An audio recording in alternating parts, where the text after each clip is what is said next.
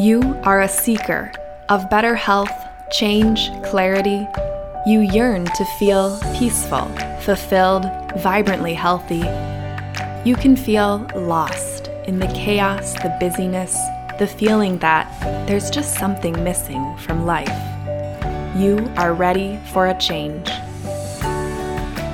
Welcome to Moondance Wellness Coaching. I'm your host and coach, Angela Kiddock. I've been on a journey through disease and health that's led me to find deeper meaning and greater fulfillment in life. Taking an expanded view of the word health, let's examine our personal growth, spirituality, our emotions and stress, exploring what it means to embody wellness in today's world. A little nonsense now and then is cherished by the wisest men. Roald Dahl. October tidings, everybody! This time of year, with the leaves falling all over the ground, always makes me think about the quintessential childhood activity of raking up a giant pile of leaves in the yard just to jump in it. To the adults, it's a great way to get those pesky leaves gathered up so they can be more efficiently bagged. But to the kids, the sole purpose is play. But how many of us grow up and still see the playful possibilities in those piles of leaves all over our yard? This past weekend in Minnesota was a beautiful fall day, and I was outside watering my new landscaping. While accomplishing my useful adult task, I was also watching four little kids across the street playing in their yard. I couldn't tell you what they were doing some version of yoga, martial arts, dragging each other across the grass. But that's the point. As children, we don't need to define what playing is. We just go outside, let our imaginations take over, and get weird with it. But somewhere along the way, it seems we stop knowing how to get weird with it.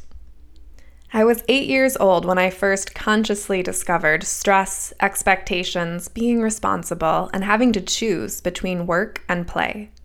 I remember it clearly. My third grade teacher always gave us copious amounts of homework, and being as thorough and meticulous as I was, I could never seem to get it all done. I'd be inside working away for hours, listening to the rest of the neighborhood kids playing outside and squealing with delight. Thankfully, my mom saw this problem and came to my rescue. She started sending me to school with notes from my teacher. Dear Mrs. So and so, Angela did not finish her homework because she worked on it for this many hours, and then I sent her outside to play. Was it just me? Even decades later, with much consciousness around not letting my perfectionist tendencies get out of hand, I am still thorough, meticulous, and think about things deeply, which can be great qualities, but also tend to translate into being slow at finishing things. Last year, a relationship coach that the Hubs and I were working with gave us intake paperwork that he said should take about 45 minutes. It took the hubs exactly 45 minutes and it took me three hours. So there's that. Or was it just my early initiation into a culture where we will spend the rest of our lives choosing between work and play? We all know the common proverb all work and no play makes Jack a dull boy. So then, why does our culture put such a high value on work, forcing us so often to choose between work and play? In the one on one coaching work I provide, we'll often come up with assignments based around these six pillars gratitude, quiet, nature, intuition, self care, and play. And play seems to be the hardest assignment for people. It seems that as adults, we've almost completely forgotten what it really means to play. Childhood, keeping it weird. I recently came across some photos of one of many notebooks from my childhood that contain some of my to do lists.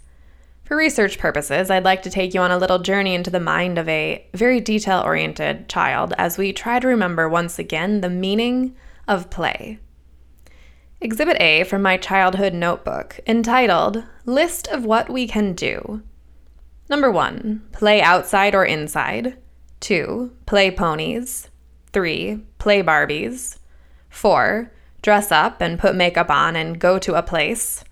5. Have babies and play house. 6. Play game inside or outside. 7. Play on swing set. 8. Play on beach. 9. Roll down the hill. 10. Have a nature walk. 11. Play fashion girls. 12. Play store. 13. Have a play. What I love about this particular to do list is that it's really just 13 different ways to play. Exhibit B from my childhood notebook, entitled Things to Do at the Sleepover. Number one, unpack and get bed ready. Two, play for a little bit. Three, eat dinner. Four, movie or TV, in parentheses, play. Five, get ready for bed. Six, get in bed and read. Seven, lights out. Eight, talk for a little bit. Nine, try to get to sleep. You may have noticed that this sleepover itinerary, the detailed itinerary is standard sleepover practice, right? Contains not one but two instances of play. Exhibit C from my childhood notebook entitled Morning. Number one, watch TV. Two, eat breakfast. Three, get dressed. Four, the rest of the day, plan what we're going to do while the day is going.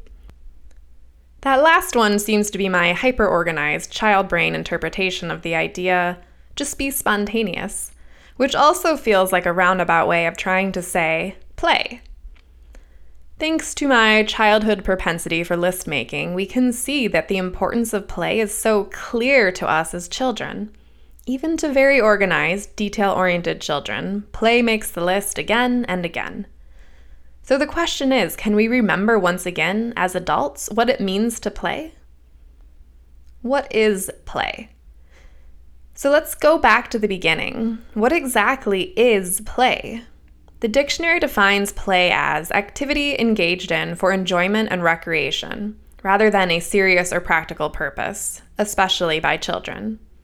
But we're about to change that, especially by children part, because my goal by the end of this is to get you and your adult brain re excited about the idea of play.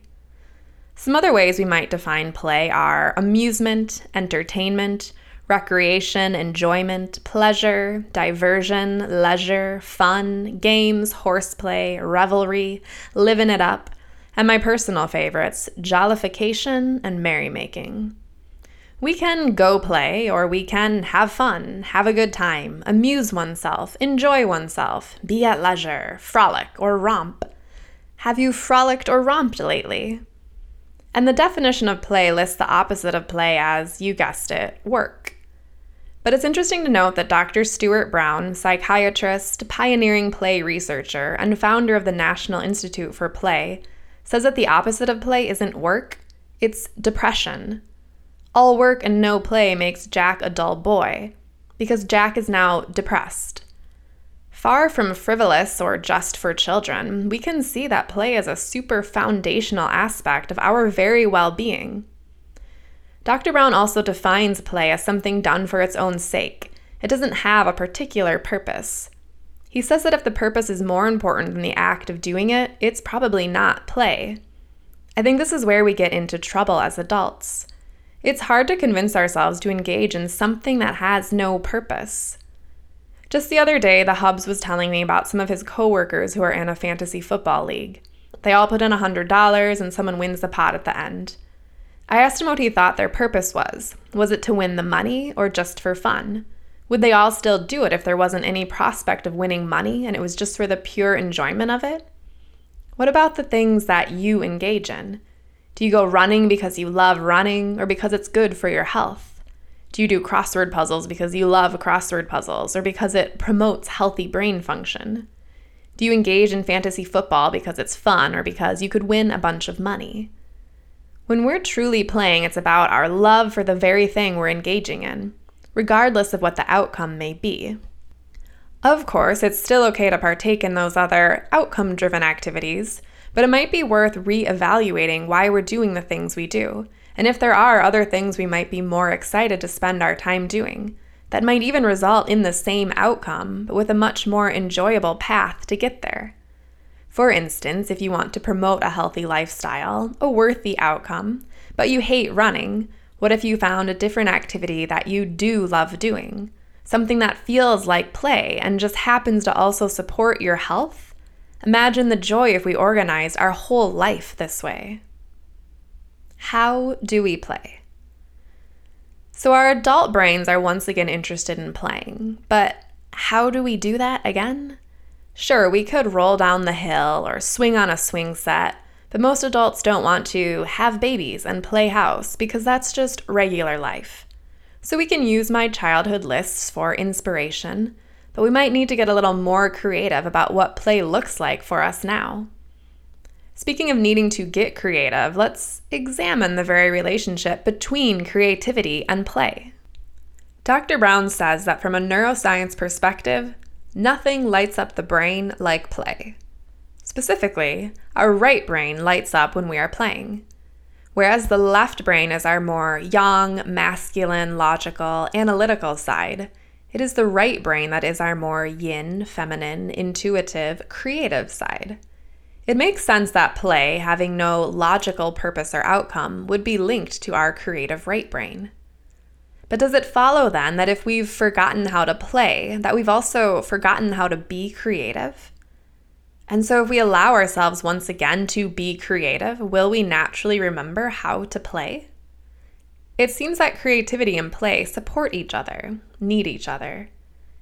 Creativity goes way beyond arts and crafts. It is the driving force that allows us to create what has never been created before, to imagine what has never been done before.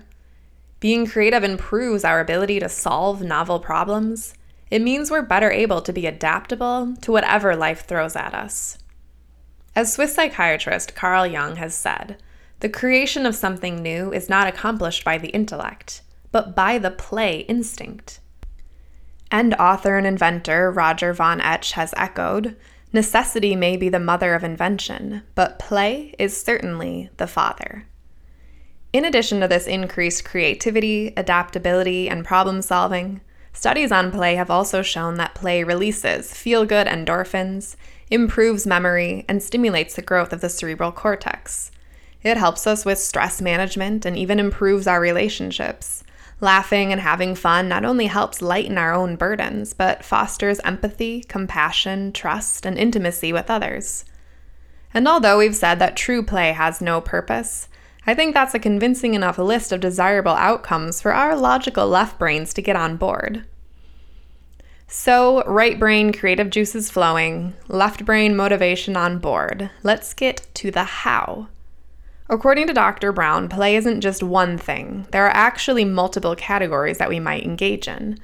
There is body play, physically engaging the body or adrenaline charged activities, object play, building or manipulating objects, social play, play with others, rough and tumble play, physical play with others, like sports, wrestling around, spectator play, watching sports, watching others play Ritual play contains rules and structure like board games, and imaginative play, arts and crafts, comedy, improv, storytelling. And he says we can even have one of eight different play personalities. These are the collector, the competitor, the creator artist, the director, the explorer, the joker, the kinesthete, and the storyteller. For help determining your play personality, Dr. Brown goes into specifics on each of the types at his website, nifplay.org, and you can look up play personalities.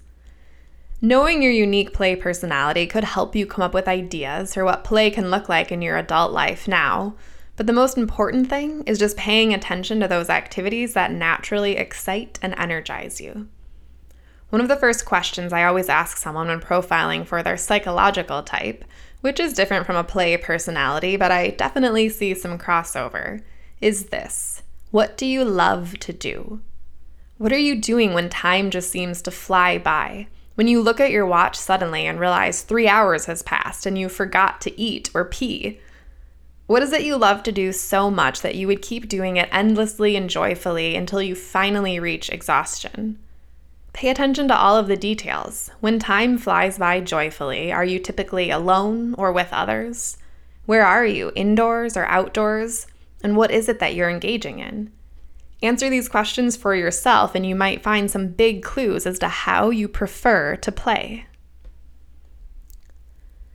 Play versus rest. It's interesting to note that the definitions of play also included rest and relaxation in their list of synonyms. But I excluded these on purpose because I think it's important to differentiate play from rest and relaxation. Because although our child brains didn't need any help defining the differences between work, play, and rest, I think our adult brains need to know. As grown ups with already too much to do on our plates, we might be tempted to smoosh play and rest into one singular category in order to best manage our seemingly limited resource of time.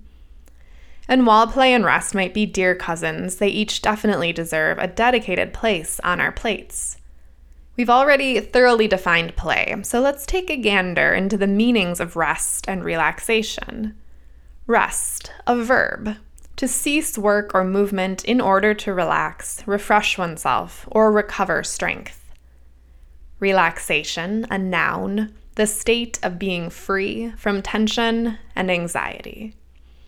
Synonyms to these are let up, slow down, pause, laze, idle, do nothing, unwind, recharge one's batteries, take it easy, calm, tranquility, peacefulness, unwinding. I would personally categorize both play and rest relaxation as various manifestations of yin, being, non doing energy. This is where they do share similarities. But the difference I see between them is rest and relaxation are yin, being, non doing energy turned inward, nourishing to the body, heart, and soul, a more or less complete ceasing of activity. We rest after we've worked hard. We also rest after we've played hard. Whereas play is yin being non doing energy directed outward an expression of the body, heart, soul, and spirit. It's active, but activity stemming from joy. These both contrast with doing energy that has more of a yang, mental, logical, rational, emotionally detached, achievement oriented energy, typically where we would categorize most work and tasks on our to do lists. Author Anita Moorjani, in her book Dying to Be Me, has a useful explanation of how to know when you're in being versus doing energy. When we live completely from the mind over a period of time, we lose touch with the infinite self, and then we begin to feel lost. This happens when we're in doing mode all the time, rather than being. She goes on to say, being doesn't mean that we don't do anything. It's just that our actions stem from following our emotions and feelings while staying present in the moment. Doing, on the other hand, is future focused, with the mind creating a series of tasks that take us from here to there in order to achieve a particular outcome, regardless of our current emotional state.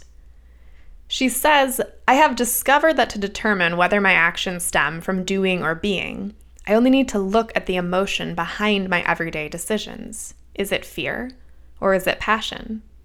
If everything I do each day is driven by passion and a zest for living, then I'm being.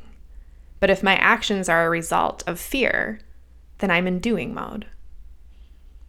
Following this definition, play is the perfect example of actions that stem from following our emotions and feelings while staying present in the moment. But we often already feel stretched about finding the time for rest and relaxation in our busy lives. And we don't want play to just feel like another thing we now have to take the time to do. I've definitely heard that from clients before and have been there myself too. Our best healthy intentions and habits just end up as another task on the to do list. But what if we didn't have to find a way to fit play into our already busy schedules? And instead could allow it to naturally seep into our everyday lives. Play, balancing force or driving force. Wouldn't it be delightful to live our lives driven each day by passion and a zest for living, as Anita Moorjani says? To do so, maybe we need to rethink the way we view play as more than just a balancing force in our lives. When I was in college, I found the level of work and stress really ramped up from the days of my third grade woes. So the level of play did too. We all know the saying work hard, play hard. But what is real play? Is it letting off steam? A release valve for the pressure of our busy lives? Simply a way to balance out all the work and stress in our lives? Modern living has created lives that clearly need some amount of carved out time for play in order to feel balanced. But what if play isn't meant to simply be a balancing force? If we need this release valve and balancing force so badly in our lives, What is going on with the rest of our lives? Why are we allowing the other half of our lives to reach such an intense level of stress? Are we so bored or unhappy with this other half of our lives that we need to make up for it in equal doses of fun and excitement? Is it even sustainable to keep ramping up the levels of work and play? For me, eventually it wasn't, and I burned out and got very sick. But is that really what true play is? Just a release valve? Or is it something deeper, something much more vital to our well being? What if play wasn't meant to be simply a balancing force for the out of whack other half of our lives, but the primary driving force that propels us forward through our whole lives? How would our lives look, and more importantly, feel differently if we were driven by the force of play rather than the force of striving, pushing, or proving? What if we still achieved great things, accomplished great feats, and showed the world our magic? but simply as the happy result of being driven by play. We've found that play has a close relationship to creativity. What about its relationship to joy? If the opposite of play is depression, and we think of the opposite of depression as joy, I would say play and joy are definitely close cousins, maybe even siblings. Striving, forcing, proving are descendants of fear, it doesn't feel good to live our lives driven from this place. Wouldn't it feel better to be driven by joy? Dr. Brown says that our passions and our inner drive have a close relationship to our unique mode of play, and that we can probably trace these drives back to our childhood play styles. He suggests this thought experiment to begin to explore our personal play history and how we might carry forward the golden thread of play from childhood into our current lives.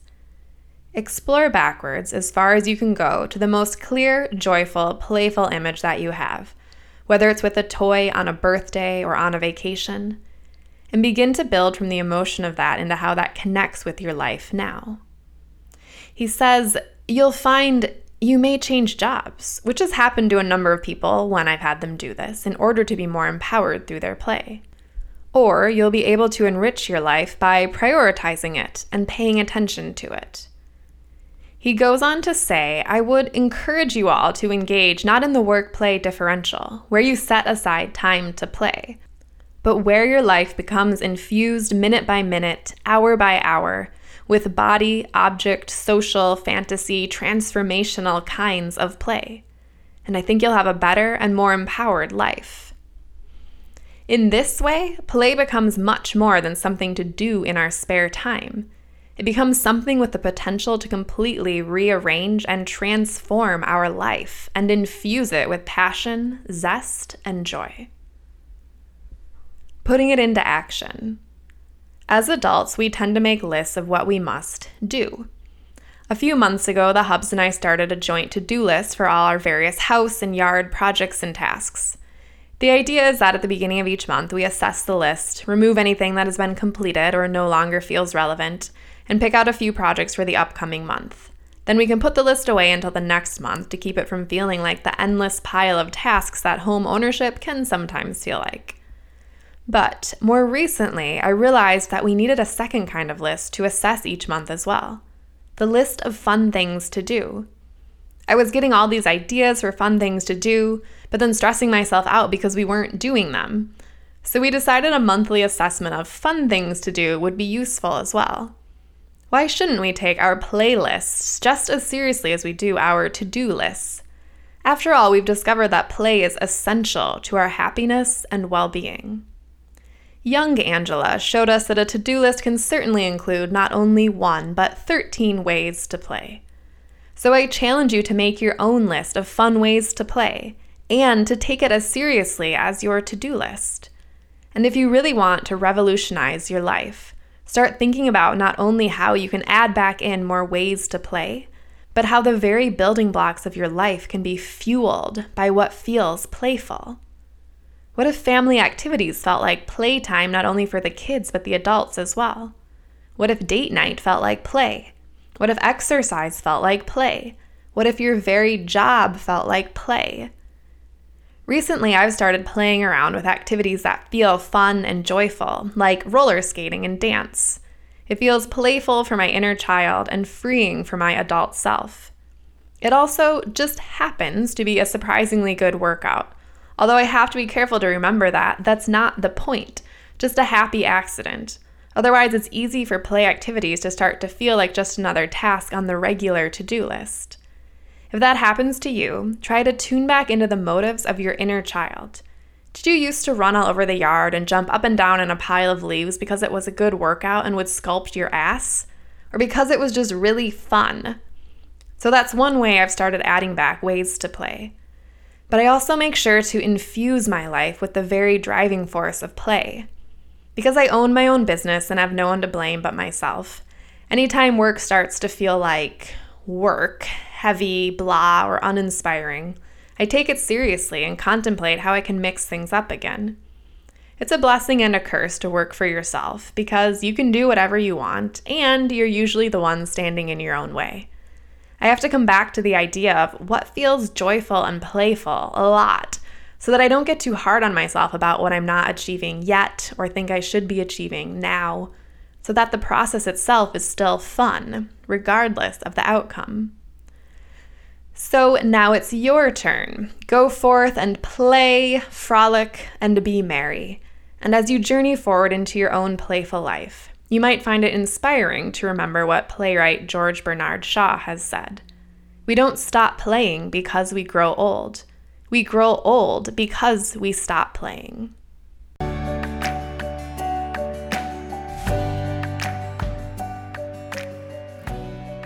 Happy late autumn, friends. What's on your play to do list? How will you infuse your life with play? May you unleash your creative side find joy in playing once again, and have fun getting weird with it.